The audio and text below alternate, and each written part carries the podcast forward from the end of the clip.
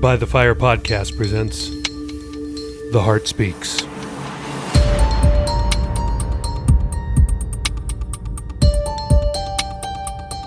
Written and performed by Dave Smale.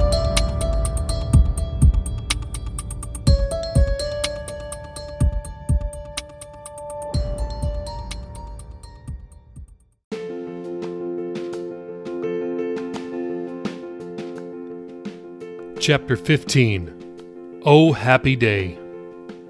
18 months later, Tyrone stood at the head of a gathering in the Virginia Beach Psychiatric Center's lobby.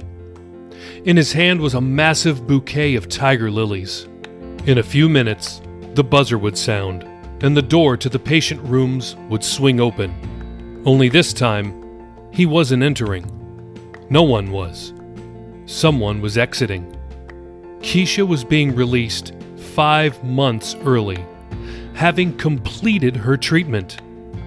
Around him were Keisha's pastor, his wife, Sister Joy, Keisha's half sister, and her mother Regina, and her husband. Keisha's sentence had been suspended at the recommendation of the judge, who'd based her recommendation on the Psych Center's staff report. In short, the report said that Keisha had progressed better than any patient they'd seen in the past 10 years. It noted Keisha's continued support from family and friends greatly contributed to her success. And by family and friends, they meant Tyrone, the Turners, and Sister Joy. Her half sister and mother had only visited twice each. Her support included dozens of hours of counseling and prayer with the Turners and Tyrone, the result of Tyrone going to see her, quote, two more times before he filed any paperwork. It hadn't been smooth sailing. Much had come out in the wash.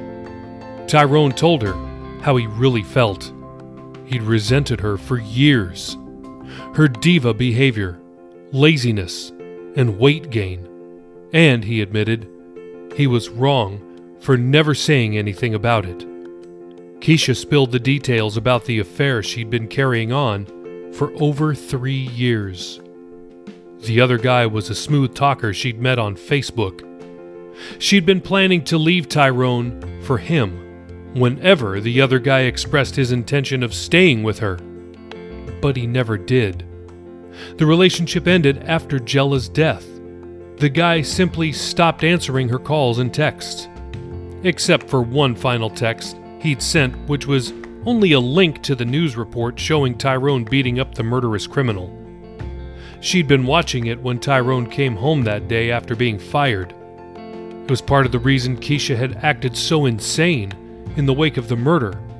Not only had she lost her daughter, but was subsequently rejected by the guy who supposedly loved her.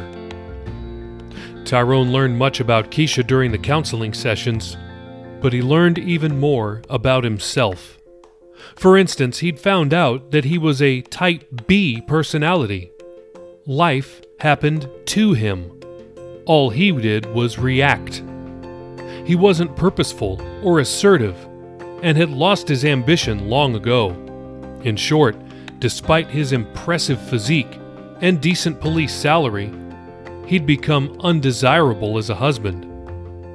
Thanks to Tyrone's newfound faith in Jesus and the counseling support from the Turners, he'd forgiven Keisha, going so far as to take responsibility for driving her into the arms of another.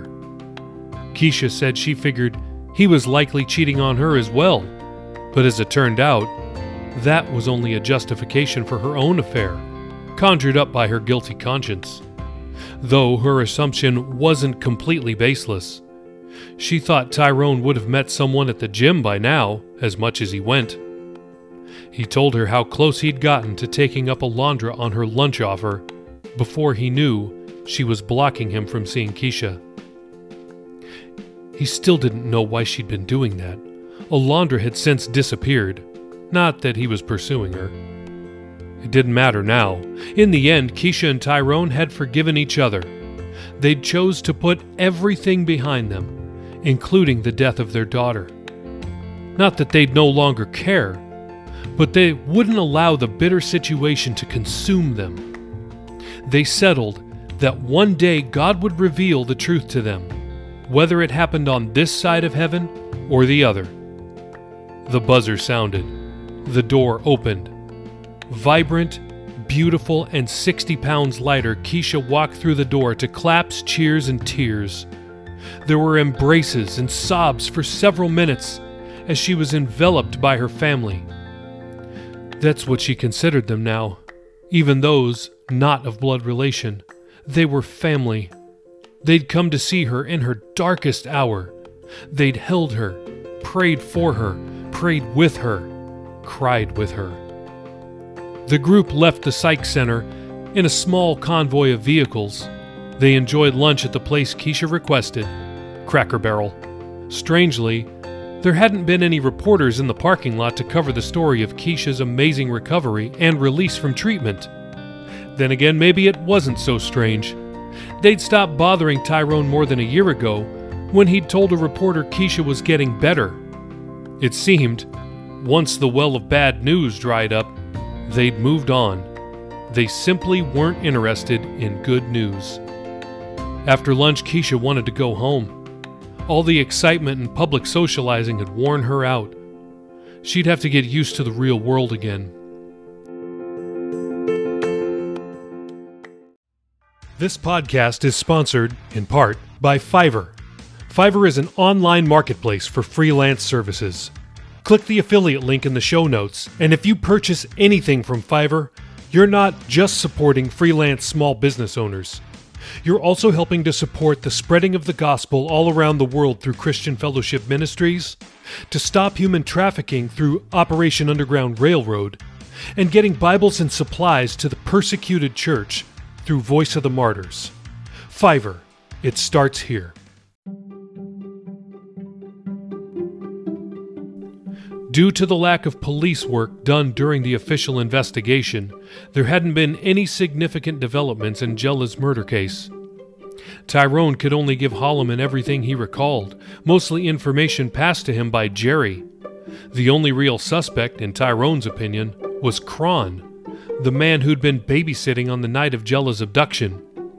Holloman had done a deep dive into the man's past, but only found the same information Tyrone had already relayed to him. However, Kron had since been kicked out of his house and had been off grid for months. So he's a person of interest in my book, Holloman had said. But if there was nothing in the police file, where did all the info about Kron's past come from? Tyrone had no answer other than he'd received it from Jerry. Holloman had no other leads, except one.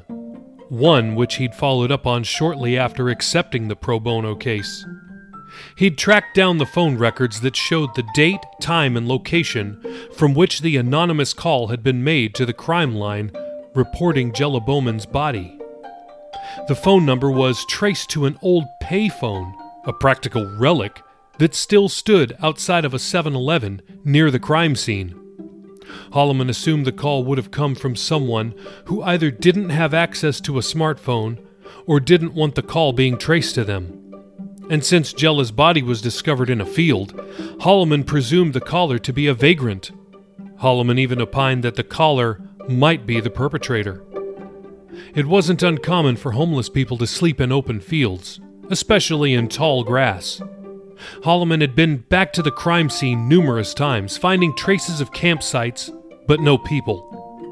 He'd been to local shelters and spoken with more homeless men and women than he could count. On a few occasions, he'd spoken with people who'd heard about the little girl's body in the field, but had no other information. After a few months, the lead went cold. The mystery of who made the call remained. Both Holloman and Tyrone thought it might be the key to the case. Whomever made the call might have seen something, perhaps a glimpse of whoever dumped the body. Even a vague description would be better than nothing. After much soul searching, prayer, conversation, and tears, Tyrone and Keisha had requested that Holloman cease his investigation. He'd agreed, but told them he'd never truly stop. If he came across a potential piece of evidence, he wouldn't hesitate to contact them. Reluctantly, they'd agreed to those rather bleak terms. Tyrone and Keisha, with the help of their pastor and new church family, decided that whoever was responsible for their daughter's death, they'd forgive them, if for no other reason than to move on with their lives. After all, they were still young.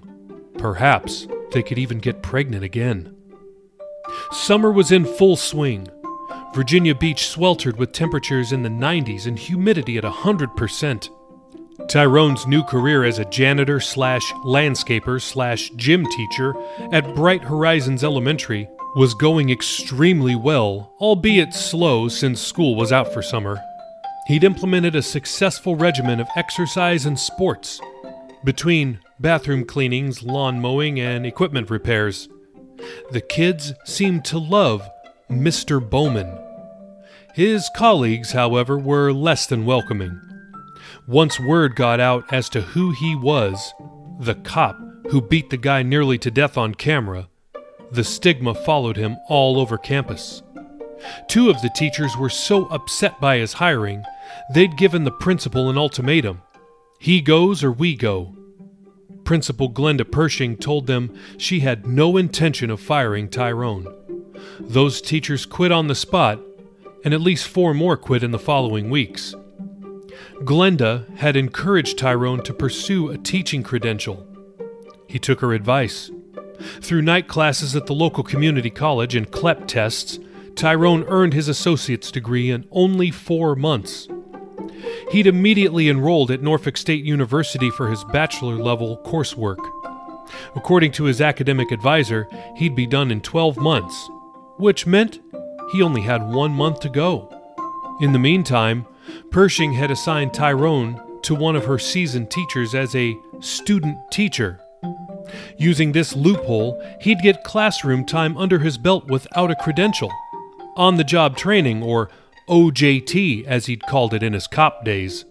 The teacher with whom he was partnered was not on board with Pershing's plan. Frida DePaulo, the crotchety, dull, gray haired, gray eyed fifth grade teacher, relegated Tyrone to a desk at the back of the room, where she had him grade papers. However, one day she'd called out sick, and Pershing asked Tyrone to step in as a substitute. DePaulo's sick day turned into a sick week. For his part, Tyrone found that he absolutely loved teaching. The students rejoiced each day when they came to class and saw him. They bemoaned DePaulo's return. But it was short lived. DePaulo quit after another week, suddenly thrust into the role of the teacher.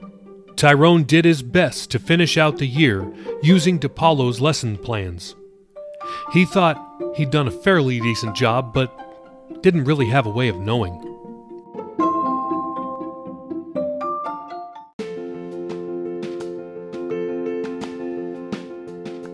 He unceremoniously turned onto their quiet street, then into their driveway. Keisha's jaw clenched. Though Tyrone had kept up with the home's landscaping, Keisha simply wasn't ready for the sight. She gripped his hand, squeezing. Baby, baby, you okay? he asked. Tears formed in her eyes. She shut them hard. Tyrone awkwardly turned off the ignition and reached across the center console, pulling her in for an embrace. It's okay, baby, he said. It's gonna be all right. We're gonna get through this. She moaned between sobs, burying her face in his shoulder. I can't. I can't she managed. The staff at the psych center had warned them this might happen. They called it deinstitutionalization. Patients like Keisha often reported overwhelming anxiety upon seeing the place they lived before they were committed. Keisha's home was the place she'd been when she'd learned of her daughter's disappearance. It was the place she'd languished and mentally deteriorated afterward. It was where she'd been when her boyfriend rejected her. And it was the place from which she launched an attack against her husband and a high speed police chase. In short, it was a terrifying place. Let's pray, okay, baby? Tyrone said. He placed his forehead against hers and said, God, I pray that you would touch my wife's heart. Bring peace to her soul. Allow her to feel your love. Comfort her. Help her. Strengthen her. Walk with her. And help me to be the husband she need me to be. In Jesus' name, amen. He pulled away just long enough to gently kiss her forehead, then brought it back to hers. I love you, he said. I'm here for you, okay? Okay, she whispered. Gradually her moaning ebbed, then the sobs. Tyrone shifted, bringing her head to his chest. He held her for a few more minutes silently. Okay, Keisha said, letting out a long, slow breath. I think I'm ready. Tyrone turned the key and opened the front door. She drew a deep breath and exhaled as he led her over the threshold. They entered, hands clasped. Keisha abruptly stopped. Tyrone turned to her. Her eyes scanned the entryway, living room, and hallway. Suddenly she gasped. He braced, ready for another breakdown. What? What is it? he said. His thoughts raced. It hit him quickly. He'd redecorated the house with family photos that she'd taken down. I knew it.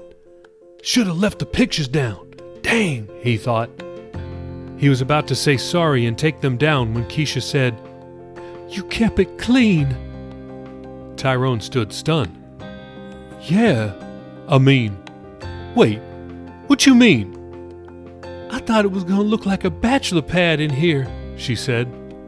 What? She burst out laughing, then threw her arms around him. I trained you well, she said, smiling up at him, her green eyes captivating him. You really thought I was going to leave my dirty drawers all around? he asked. Nah, I knew I had a good man, she said. He leaned into her, kissing her. And I got the best woman. He barely got the words out when the sobs came. Sweetheart, don't cry. I love you, she said, wiping his moist eyes. I'm the one supposed to be crying. I just. I'm just so glad to have you home, baby, he said. Yeah? She said coquettishly. How glad? She took his hand and led him down the hallway toward their bedroom. And then Tyrone forgot that he'd been crying.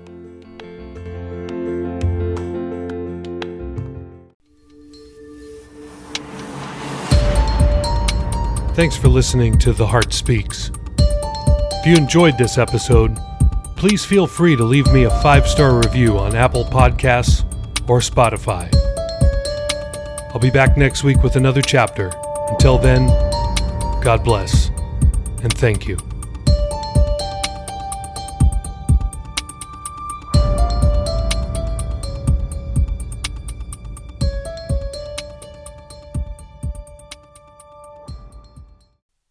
This is a work of fiction. Names, characters, businesses, places, events, and incidents are either the products of the author's imagination or used in a fictitious manner. Any resemblance to actual persons, living or dead, or actual events is purely coincidental.